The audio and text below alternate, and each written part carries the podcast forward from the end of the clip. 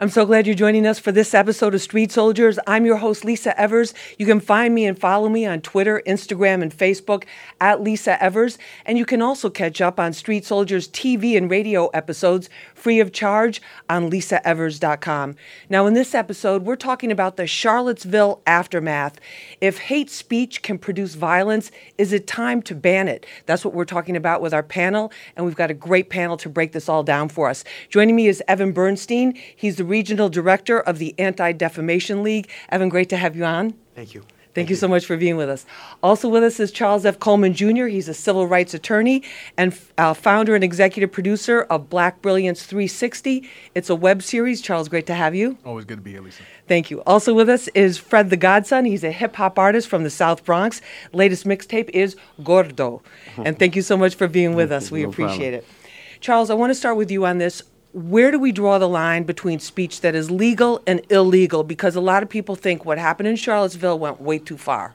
So it's important to understand that under the Constitution, love and hate, or love speech and hate speech, if you will, are exactly the same. The Constitution doesn't differentiate between speech that we like versus speech that we don't like. And so it is, there is no protection for hate speech under the Constitution, under the First Amendment. Now, there is uh, uh, it, it is unlawful to have speech that incites violence, speech that promotes violence, speech that encourages violence, uh, particularly when that is geared toward any particular group or or or, or uh, demographic. And I think that that's where the speech that was that was promoted in Charlottesville becomes problematic and where it becomes questionable. So, for example, it, it's not illegal to walk out and say white power or to say black power, for example. But if an angry mob of torch tiki uh, tiki torch carrying folks start walking around saying we need to kill all the blacks, that's you know now we're getting into into territory that's very very dangerous, and that's where you start seeing a difference in terms of how speech is classified. So it needs to be considered a little bit differently if that's the case. Correct. Evan, when you saw those Nazi flags right next to the Confederate flags, a lot of people were shocked by that. What was your reaction? Unfortunately, we weren't that shocked at the ADL. We, have seen a lot of the rallies and a lot of things we see online. A lot of times, the, the, the, Confederate flag and the Nazi flag or Nazi symbolism is unfortunately being equated together. Uh, you know, the alt right now, white supremacist groups have been using these images, you know, for, for many many years to uh, kind of show themselves off for what they are and what they're what they're about, and uh, you know the oppressiveness of the Confederate regime towards uh, towards slaves and what, what was taking place during the Civil War and pre-Civil War in the Nazi regime, clearly with uh, the extermination of the Jews and other minority groups, are are uh, things that are, seem to be common links uh, for these groups, and that's why they like those images. And do they embrace the Nazi philosophy as well? The similarity is just the annihilation. Yeah, I think it's about it's about white power, it's about white supremacist, uh, you know, type thoughts and beliefs, and that there should be only one ruling group, and that anyone that doesn't fit into that uh, doesn't should not have a seat at the table and should not be in a position of power. Fred, what about the hip hop response to this? Are people talking about this? Yeah, they're talking about it. Um, it's it's it's it's kind of crazy because what they're doing is they they screaming the white power, and then they saying like, "Kill us off," like it's it's it's violent. Like with us, we'll scream black power, but we'll just like say what why black power like means everything like to us. We're not saying black power f whites. You know what I'm saying? We're not doing that. Right. It's like a self assertion. Yeah. It's just it's just us trying to like bring up our people, but with them, it's crazy. It's like white power, and that's it. Like we hate y'all. And, uh, and, and we want to get and we want to get rid of you. We want to get rid. Like they want to not. Like they really want to kill us off. And it's I'm sitting there with my daughters, and I'm and I'm watching, it and I'm like, oh, like I never really seen it up front. Like I seen it in the movies. I never seen the torches like now. Like I've never right, like on them. the news, like happening right now like in our right, lifetime. Yeah, in Virginia, like as it's going on, and it was it was shocking. It was like, like what's going on? Evan, uh, explain this for me because if we show when we cover a story of vandal, you know, of vandalism and there's swastikas or there's KKK, we usually blur it on the news. But yet, if there's a march like this where they have these flags, they have these offensive symbols, they're making these very these chants that some people, a lot of people, were considering as threats threats of violence. Why is that okay, or why is that allowed. It, it's not, and it's you know that's where legality. And I'm not an attorney, but I think it's you know again when that hate we're very much as an organization, as a civil rights organization, very much about free speech. But again, when it turns illegal, when it turns into potential violence, and, and the people's civil rights are being violated because because of that speech, that's something that needs to be stopped. Symbolism itself is not is not illegal. Uh, people are allowed to again someone could walk on the street with a with a, a, swastika t-shirt and that's completely legal. It's all in context and whether or not you're going to be inciting violence or inciting uh, something that's going to allow for people's civil rights to be violated. Charles what about what the legal community is saying? Because the charlottesville example that was real that was not just right on the line. There were people that lost their lives and many that were injured. Sure. The the the aclu for example has caught a lot of heat because they have come out in defense of the uh, the individuals who organized the alt right uh, march in terms of being able to actually do that because under the Constitution and under the First Amendment, they do have that right. And I think that we have to be very careful in terms of how we sort of navigate that space in terms of telling folks you can speak up, you can't. There's a group, Antifatia, or, or uh, I forget how, how to pronounce the name. They're they're basically mobs of folks who are going around to college campuses when certain speakers are coming, particularly alt right speakers, conservative speakers, and they're trying as best as they can to be disruptive and protest and eventually keep these people from speaking on college campuses. From a legal standpoint, I think that that's a bad move because for someone like myself who's in civil rights, what happens when someone thinks that the speech that I'm saying in terms of being pro black, in terms of black nationalism or pan Africanism or anything of that nature is considered to be disruptive or considered to be problematic. I don't necessarily want someone censoring me. I think that when you start talking about the violence, that's a clear sort of example. I think what we're dealing with on a larger scale is, quite frankly, a reflection of our political climate, right? And I think it's also a, a, a, a lack or failure of leadership by omission or leadership by inaction or leadership by indifference. Those are all failures that we've seen from the top down. And what it has done is, is it's fertilized this ground to create an environment that's ripe for this sort of thing to happen. I think that's beyond the legal ramifications where we really need to look to in terms of how this happened and whether it can happen again. Fred, do you ever think because there are times, you know, they talk about everybody's uh, entitled to get a permit for a march or for a demonstration. There have been times when there have been hip hop concerts that yeah. haven't been able to get permits because they're like, we're concerned about public safety. Yeah, I don't understand it. So it's like they're concerned about public.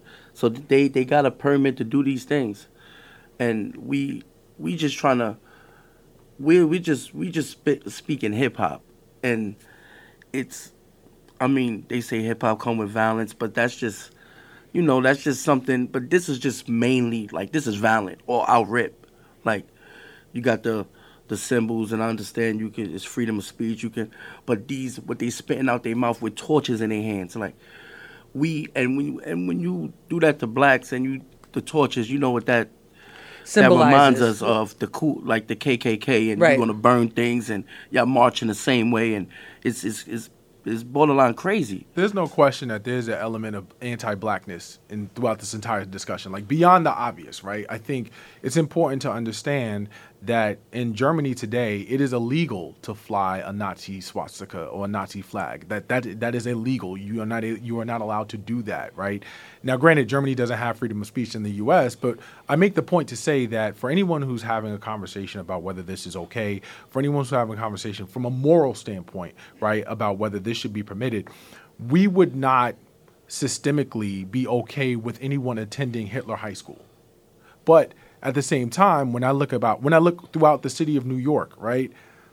Almost every public school that I've ever attended or seen anyone attend has the name of a sl- former slave owner attached to it psycho- psychologically, like that's a really big deal. And, and, I want to talk about that because that comes down to the statues, it comes down to the symbolism, mm-hmm. it comes down to uh, one of the big, you know, most no, vibrant and heated discussions that our society is having right now. This is Street Soldiers. I'm your host, Lisa Evers. We'll be back right after this. What's up, y'all? It's your boy, Rotimi. You're listening to Street Soldiers with Lisa Evers. Yes, sir. Welcome back to Street Soldiers. I'm your host, Lisa Evers. We're talking about the Charlottesville aftermath. Is it time to take a second look at hate speech and ban it when it leads to violence like that? Joining us for this episode, Evan Bernstein. He's the New York Regional Director of the Anti Defamation League. Evan, great to have you. Thank you. Also with us is Charles F. Coleman Jr. He's a civil rights attorney and executive producer of Black Brilliance 360. It's a web series. Charles, thanks for being with us. Thanks, Lisa. We appreciate it. Also with us is Fred the Godson. He's a hip hop artist from the South Bronx, and his latest mixtape is Gordo. Thank you so much for being with us. We really appreciate it. Um, Evan, I want to talk with you about the climate because at the same time that this happened, leading up to it, the first six months, 2017, record numbers of hate crimes and of complaints f- from people about outright discrimination based on religion, based on their ethnicity, their, their race.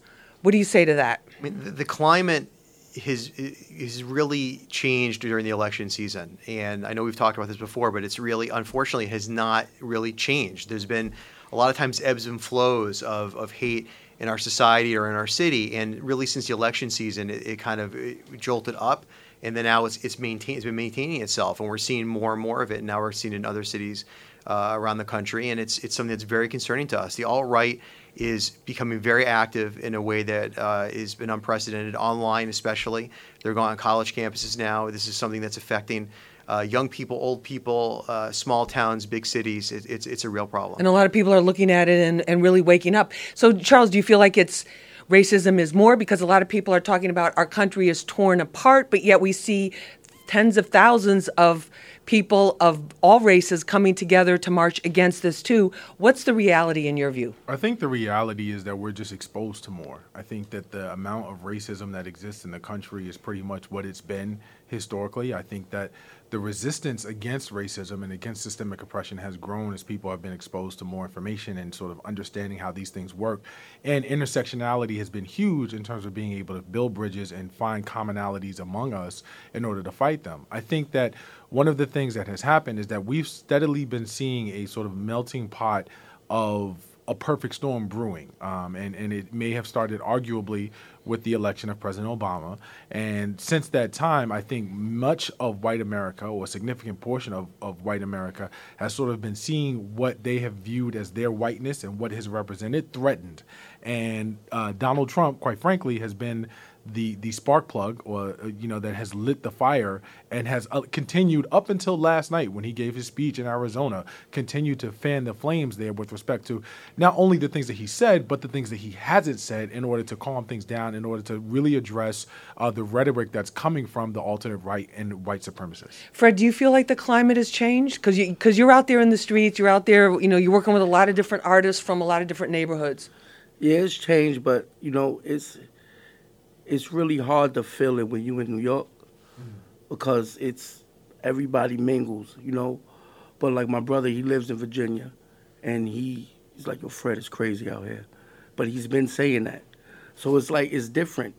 But like here, we all mingle, like it's it's So we may think the rest of the country is like this, but it's really not. it's way different because when you go other places, it's yo, I don't really like to go over there. Why? Because like what?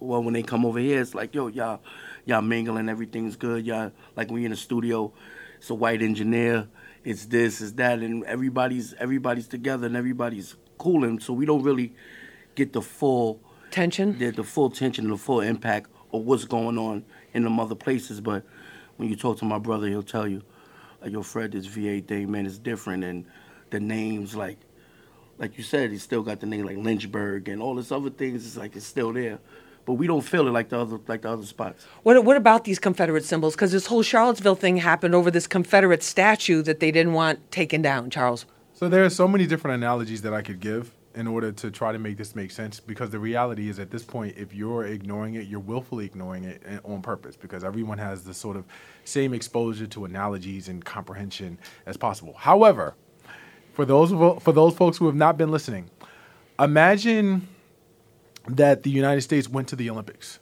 and imagine that uh, it, the the United States won five different Olympic uh, contests, and they all took the gold. But for some reason, if you go back to the Olympic Village, for those five different uh, uh, events that we won gold, there were statues for the silver, medal- silver medalists and for the bronze medalists, but not for the gold medalists the Confederacy lost. They lost.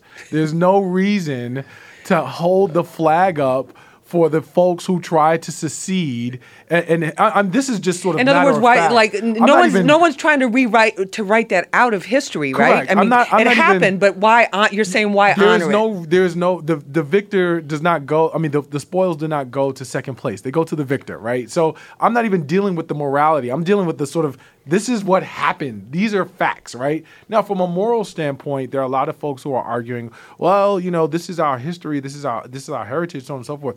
And what those folks have to understand is that that sort of thinking is wrought with privilege, in as much as you cannot. I want to get to the privilege. Let me just, ju- let me just bring in Evan here.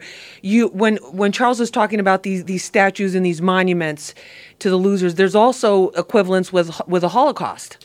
Well, if you go to Germany, you're not going to see a lot of statues of Hitler or you know Goering or Goebbels. And I think you know the other thing is too with the statues, that these are not these are not put up at, right after the Civil War. These are put up during Jim Crow.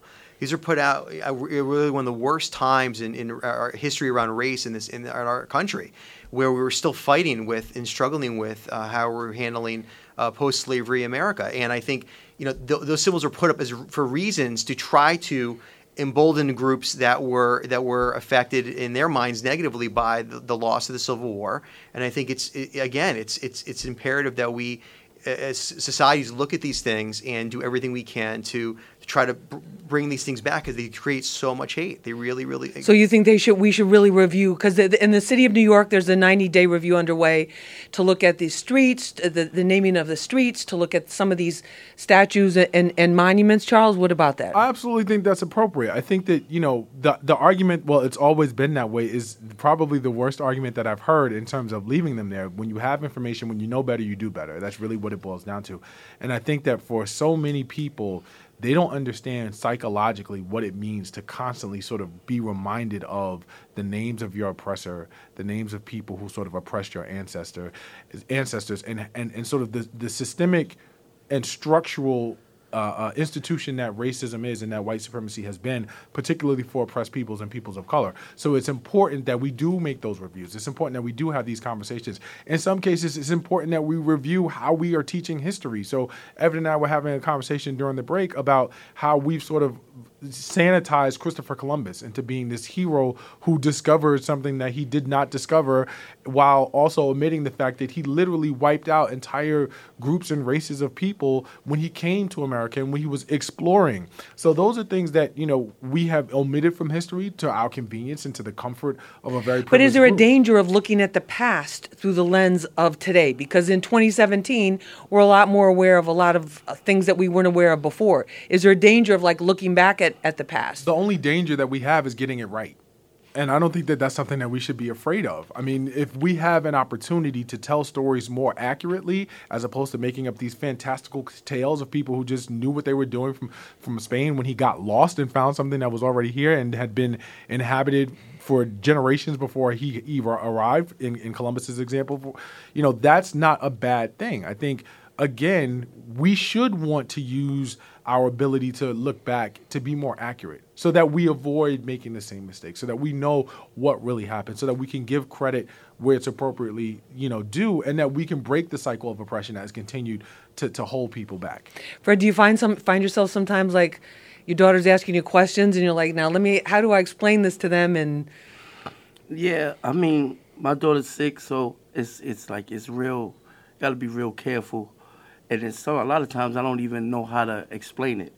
You know, um, anytime them, the, the the the things come on and she's on the phone, you see the riots and on TV, you try to keep her away from it, because I don't even know how to explain it. To be honest with you, you know what I'm saying? It's it's it's it's hard because you don't want it to be, you don't want them to be learning about hate, but at the same time, Yeah. they need to know that they're very, they're very aware of that. I think. Yeah, because it was one time where I was on a, on Instagram and I seen a, a black cop with the riot gear on, and they they it was a baby, like it, she was like two or like two, and she walked up to him, but they put the Ku Klux Klan uniform on her, mm-hmm. and she's looking at the she's looking at the black dude, and it's like she's trying to say like hi or whatever, and he's looking at her, and I'm just looking like she don't she don't hate this dude. You know what I'm saying? It's like they they trying to teach her to hate. Like she walked right up on them, and she was just like, Right, like the babies and the kids aren't born that way. Yeah, and it's- It- and they're it's- taught they're taught that kind of hatred. yeah, "It's crazy." It is crazy. All right, this is Street Soldiers. I'm your host Lisa Evers. We'll be back right after this. Hey yo, yo, yo, what up, what up? It's the infamous Mobb Deep Prodigy right here, you know what I mean? And this is Street Soldiers with Lisa Evers. Real issues, real politics, you know what I mean?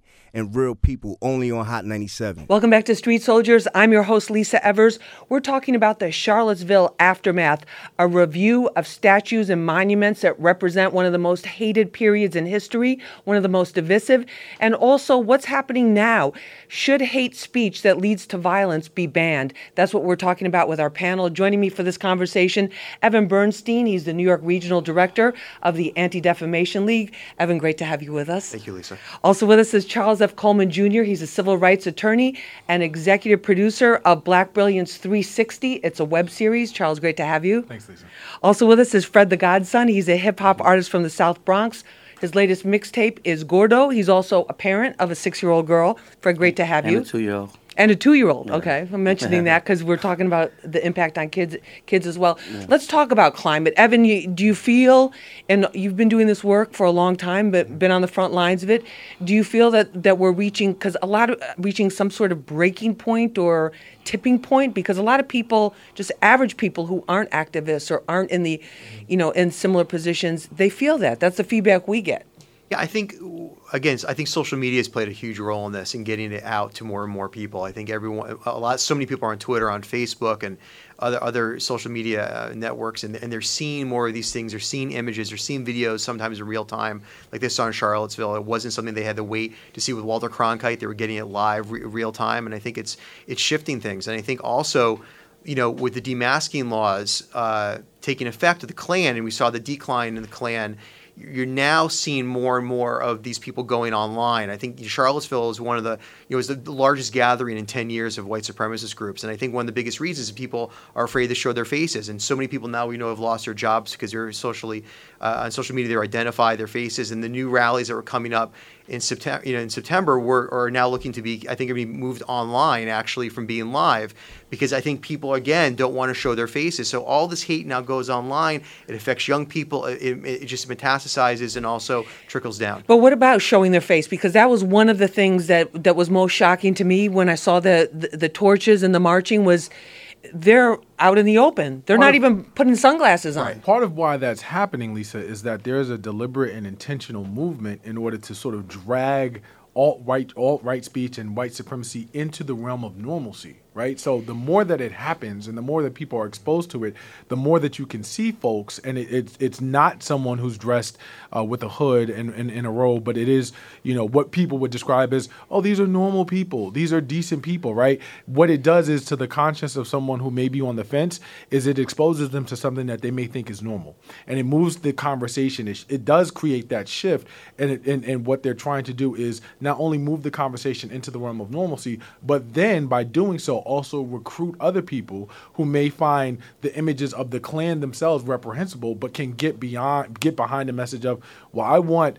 Uh, and this is the sort of the dog whistle language we heard last night from the president. I want um, uh, the preservation of our culture, right? Like the president, the preservation of our heritage. Those are sort of That's code language, that- right? Right. Those are the, the dog whistle uh, words and the code language that people use for alt right, for white supremacy, right? Like Not preservation of our American culture or our American values. well, well, well, that's what's said. But again, in those contexts, the, the, the, the usage of American culture and American values is are code words for white supremacy, right? And so when people do that, and that's why you're seeing more and more of it in the public, why it's why it's being sort of out in the open and unmasked, because there are so, so brave folks who feel like, well, the more we can put put this out to the public, the more we can normalize it. what about the shock? Oh, go ahead. Evan. One one interesting piece about that too with- is it, this is not deliverance. You know, when you the people that are marching here are not Bubba with one Right. tooth with a you know. Right. The, you saw people that were wearing you know collared shirts and who dressed like you know preppy and coll- you know and they, they you know their their golf shirts Mainstream- on. quote, unquote, mainstream middle class people, America. and I think Normal again, folks. normal folks, and I, I think exa- you're exactly right. I think that you're, you're starting to see now even uh, what, what America is seeing a, a different kind of you know a white supremacist, and I think Richard Spencer, do graduate, someone that looks and, and talks and acts very differently than the old school uh, kind of white Right, like you said, like the Bubba with the one tooth and the, Right. the pickup truck with Right, the that's not shotgun that's not, in the that's back. That's not what we're seeing now. We're still seeing some. We're still seeing that, but we're seeing kind of this new morphing into something something we haven't seen before. Fred, what about the the shock value of them? Like you, you saw those guys. I mean, they could be working in an office somewhere. They could be, you know, they could be working as the engineer when you're there to record a song. because you seen them and they look. Some of them look young, and they was dressed regular, like somebody that'll drive past you, hop out and you you ask them what time it is. People down downtown, it looked. It, it wasn't like the like the older people, like you said, with the one tooth, and they just it's it's now, it's like my age It's like current. Now. Yeah, th- to- that's totally. in cor- school. Let, let me talk about mm. normalizing it because there's the more we see it. Like the first time I saw a Confederate flag, it was it was super shocking and super upsetting and very scary. But the we to see the flag on TV, to see the Nazi flag, to see the symbol, to see so many of these quote unquote average looking people walking white people walking with carrying this flag if does that desensitize us charles to the shock value of it and to what it represents I want to go back to an interview that Soledad O'Brien did sometime early on in the, the election cycle. And during that interview, she was very critical of the media for creating a false equivalency between some of the speech that Trump was putting out at the time when he was a candidate and some of the speech that Hillary Clinton was putting out, sort of as they were just equally competing ideas and equally competing views. And I'm reminded of that because at this point, that's exactly what we've been seeing. We've gotten to a point where there's a false equivalency in terms of the narrative that white supremacists have tried to advance. And for example, things like black power. So when you are saying white power, uh, we are supreme, we are literally white supremacists, we believe in the supremacy of the Aryan nation, of pure whites, of Anglo Saxons, um, that is far and away different than saying Black Lives Matter. I matter. I'm affirming myself and who I am and my right to exist. and not denying somebody else's their right. Absolutely, and that's and, and that's a point that Fred made earlier. Um, but the problem is that we have sort of entered into a space because it's good for it's good, it's sensational, right? People will watch, people cover it, and it's also something that really gets people engaged on social media, for better or for worse. Um, where these things are treated as false equivalencies, uh, and, and they're treated in a way that they sort of are equal in measure in terms of their speech. And the reality is that sort of speech, that sort of content, it doesn't deserve a space. It doesn't deserve a microphone. It doesn't deserve a stage. And when it's advocating breaking the law and take, taking people's It's lives, illegal. isn't that It's it's, illegal. illegal. So how can that be equivalent to Correct. people expressing their views? Evan, what what about the normal the normalizing of the imagery? Because again, I come back to the fact like we get upset. The police go out when there's spray something spray painted, and yet here this was going on for hours. So it was in New York, you know, and I, we, we when I first started, when there was a swastika incident in the state in the state of New York, it what we would do a release, and it was a big, you know, we've had to deal with so many of them almost on a daily basis that I, I we've we even as an organization at times become desensitized towards it because it just becoming there's so much more of it, and and I think that's the challenge is when there's so much of it and society starts seeing it instead of it being that one random thing you saw eh, once a month and you eh, start seeing it almost on a daily basis. You become dec- but what do you say what do you say to people that go like oh that's just graffiti or they're just it's just a bunch of kids and they really don't know what they're doing? Do you buy that? No, because when you live in that community, and if it's your home that's getting swastika, or your church is getting swastika, or what, it, it, it absolutely creates a whole different kind of dynamic for you as a family, as an individual, as a community. And I think there's a deep impact that goes there. And anyone that doesn't understand that has not had that happen to them. And, And I I- think it's it's it's really a terrible thing. And the idea that someone would put up a Confederate flag or put up uh, a Nazi swastika and say that they don't know what they're doing is really just it's it's it's it, it lacks integrity to say the least. In as much as you don't just choose random symbols to put up in random places, right? These are placed strategically in certain communities because they know that they are offensive to the people who are in those communities, right? So you wouldn't necessarily put uh, you know, you didn't put a rainbow up there. You didn't put up, you know, you didn't put a unicorn or you know, just whatever. Right? The, the symbols that were used are being used very deliberately and very intentionally because they're targeting the demographic that that you know they know is going to be exposed to those symbols. the the people fred what about what do you think would happen if they tried to, to do one of those kkk marches here in new york it's it's gonna be it's, it's gonna be deadly. It's gonna be a lot of. I don't think they're gonna. It, it, lives will be definitely lost because it's it's with us, especially with the with, with the ghetto, the the hood, they you see us already throwing up the things on the gram. Yo, we just want to know if y'all can um hold one of those um KKK rallies in the Bronx. We just want to see what happens. Like you know we like like like bring it. yeah, like yo, come on, let's just, just check it out real quick. Like Right. and we and we edging them and we egging them on, you know, just to see because it's it's we don't really see that here. No, but there have been some incidents. There was a, a couple of incidents of cross burnings on uh, cross burnings on Long Island. One was a, a, a black couple, another was a, a interracial couple. There have been. I mean, uh, Evan, in terms of your research, do we do we have those? Are, are there people like that here? They're just super undercover. Yeah, I mean, it- we've seen a tremendous amount of fly, uh, Klan flyering in, in Long Island. Right Uh, at the train Yeah, stations. uh, we've had I mean, clearly the amount of swastika that's going on. I'm not going to always equate that to the white supremacist groups. Sometimes as individuals, rogue individuals. Uh, we've also seen, you know, upstate New York. We've seen uh, incidents of smaller cells and individuals that are uh, related to white supremacist groups. I had a death threat from one of them, and I, you know, there. So we they're certainly happening, and people think that it's it, it- they're not there. Uh, there, it's it's it's. So for us to think that's well, See, New- the New it is- York area, we're kind of No. It is a very, very, very false, almost foolhardy sense of security to think that we as New Yorkers are immune to white supremacy. That is something that is unfortunately ingrained in so much of America's fabric that we cannot go anywhere in these United States and be insulated from it. There are Charlottesvilles all over the country, and I said this I've said this before and I'll say it again. Without the appropriate leadership to step forward and say morally this is not what we are about and to advance what our values and really uh, uh, put those out in in a strong way. Without that taking place, you will continue to see this happen over and over and over again. Fortunately, people on the left and people in the middle and people of good moral conscience have decided to stand together and push back against it. And we are organizing in ways that you know make this not acceptable. But please don't think that just because we're in New York or because we're in the Northeast or because we're not uh, below the Mason-Dixon line that somehow we are magically immune from racism and white supremacy. It exists everywhere, and it is absolutely right here. New Now, but the, the, the crazy thing about it is, you see how Charlottesville they come out.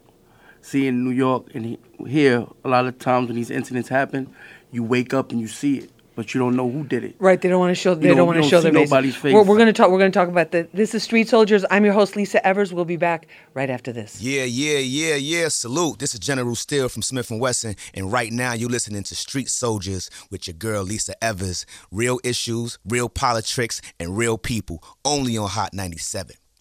Welcome back to Street Soldiers. I'm your host, Lisa Evers. We're talking about the Charlottesville aftermath. Should hate speech that leads to violence be banned? Joining us for this conversation, Evan Bernstein. He's a regional director of the Anti Defamation League. Evan, great to have you with us. Thank you, Lisa. Also with us is Charles F. Coleman Jr. He's a civil rights attorney. He's also the executive producer of Black Brilliance 360. It's a web series. Charles, great to have you. Thanks for having me. Lisa. Also with us is Fred the Godson. He's a hip hop artist from the South Bronx. His latest mixtape is Gordo, and he's the father of two children. Thank you so much for being with us, Fred. Lisa. We really appreciate it. Let's talk about what should happen from here on out. Charles, should we change? Do the laws need to be changed? I think that in terms of laws, yes, we do need to re-examine, um, not necessarily with free speech, because I think free speech is important, but in terms of how we, and I've been an advocate for this for a while, how we're looking at hate crimes on the federal level, on a state level, how we sort of what what we are qualifying as a hate crime. I think that we need to reevaluate those. But I also Is think, there a, is there a short? Is there are they being shortchanged in terms of the law? I think that uh, they are being shortchanged in terms of the law. I think that the, the requirements are too stringent in terms of being able to qualify something as a hate crime. I think if you look across the country, New York has one of the more liberal policies, which is not a surprise, and it is, and it is a good thing in terms of this jurisdiction.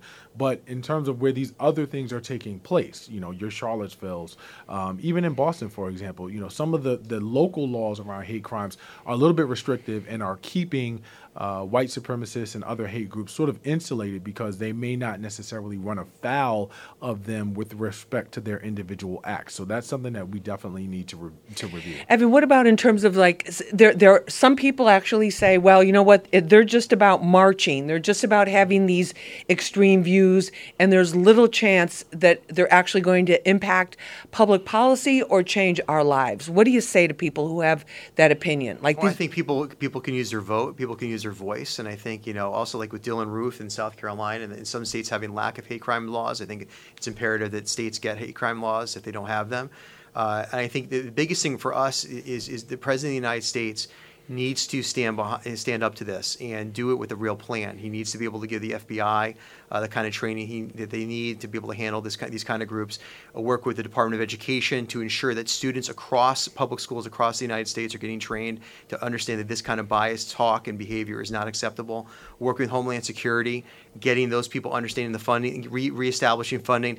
It can't just be you know, speaking out later than we would like. It also needs to be speaking out emphatically, but then also putting a real plan of action behind the president for the federal government to really push back on this. And it has to happen from But it's also a talk about values too. It's like what are the country's real values? What do we really stand for, right? absolutely. And it come and it, listen, the president of the United States is the leader is the leader of, of our country and those those things need to start from the president and work its way down. We have a grassroots effort now working in response to what's what's going on in this country, but it needs to be top down and bottom up as well. And I think that's the only way we're going to be able to combat this. I think locally we also have to understand that the line in the sand is, is becoming clearer and clearer every day. And there's no time for inaction. There's no time to be on the fence. There's no time to be on the sidelines.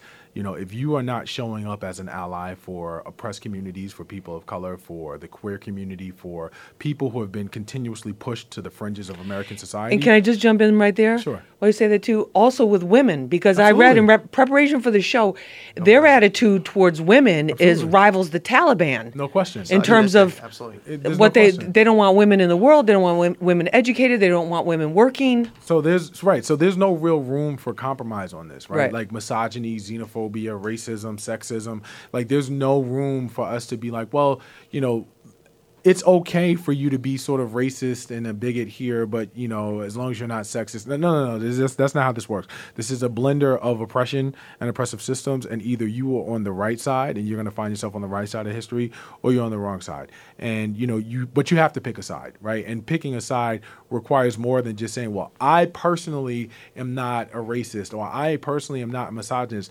That's not good enough at this point. What are you actually doing? Because if you're a person who enjoys the privilege of that, of those systems, and you're not doing anything to help dismantle those those those systems, you're just as complicit and just as problematic as the people who are out there with tiki torches.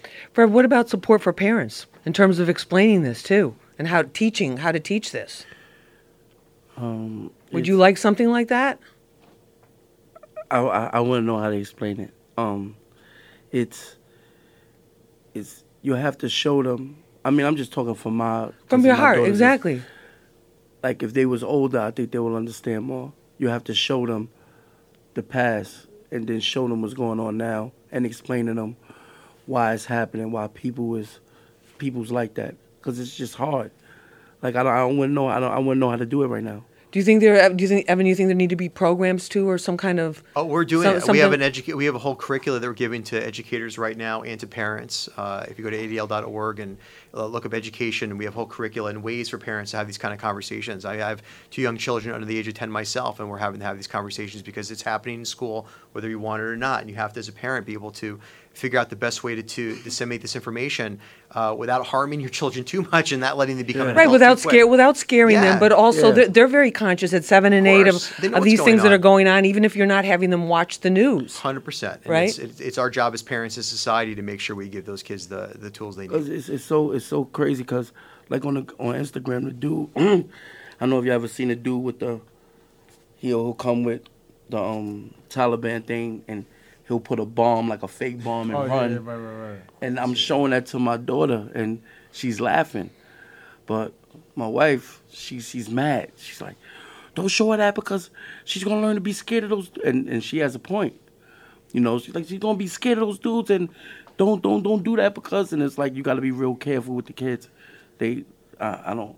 It's I, crazy. I think impo- it's important, Lisa, that we understand as we sort of take this journey and continue along this journey is that it's going to be difficult, it's going to be uncomfortable, and it's going to be challenging. But those are not things that should deter us from really salvaging the moral conscience of this country.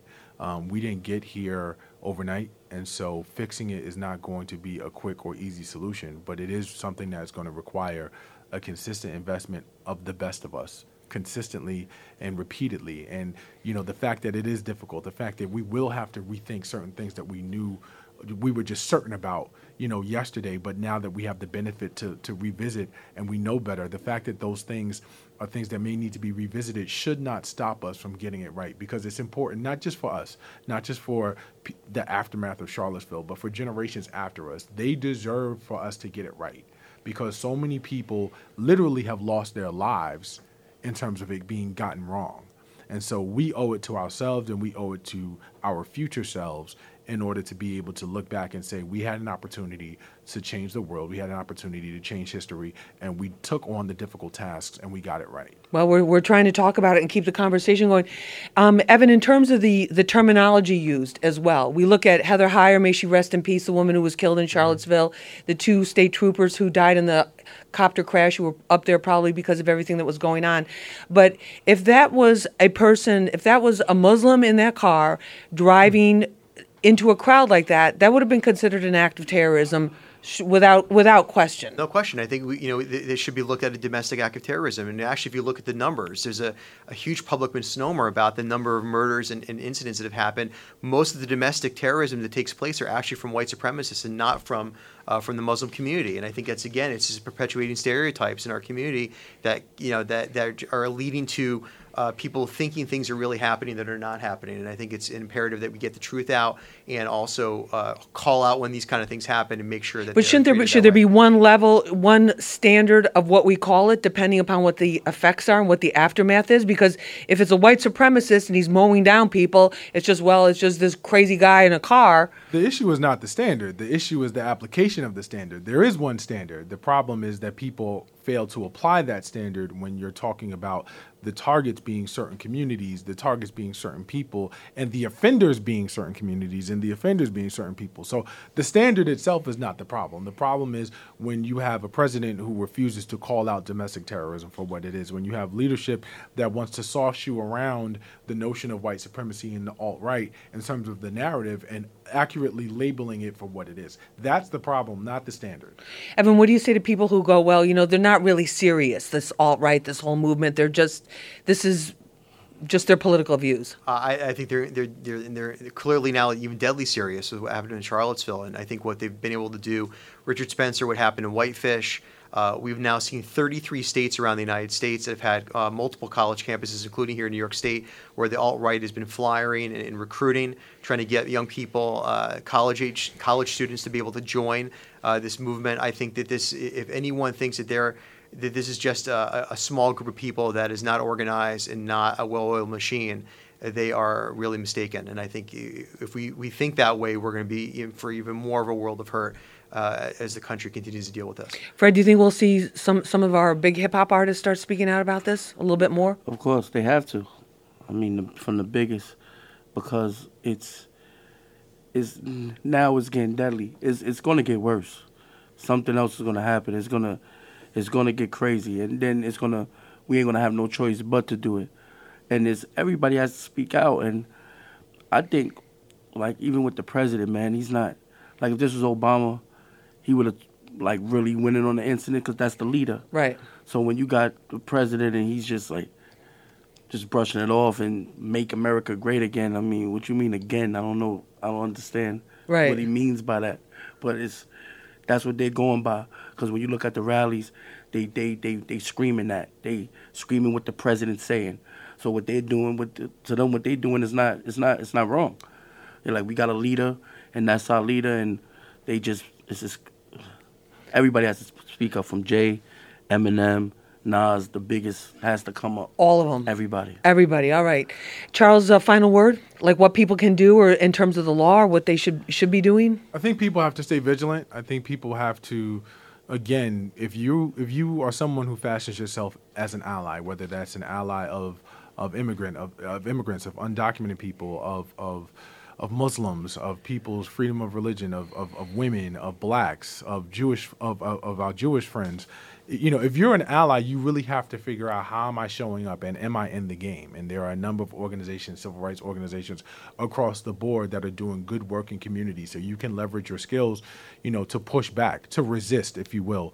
Um, and there are a number of different opportunities that you have to do it. But I can tell you one thing the one thing that's not going to make this better is for you to sit at home and to do nothing and, and to say, oh my gosh, you know, from the comforts of your living room table watching uh, uh, the news over dinner saying, oh, this is such a tragedy, tragedy, this is so harmful. We all have a responsibility and we all have a role to play. And so you have to get involved. You have to figure out uh, where your where your fit is. There are tons of civil rights organizations. Just you know, go online and you can look. Whatever. There, there's many resources, and like what Evan said Correct. with ADL too for the for the parents. So educate yourself and get involved. All right, I want to thank all of you for being with us for this episode of Street Soldiers. Evan Bernstein from the Anti Defamation League, uh, civil rights attorney Charles Coleman, and hip hop artist Fred the Godson. Thank you all so very much for being with us. Thank you. Thank you. And remember, use thank you, and uh, remember, use your mind. It's your best weapon. I hope it's your only weapon.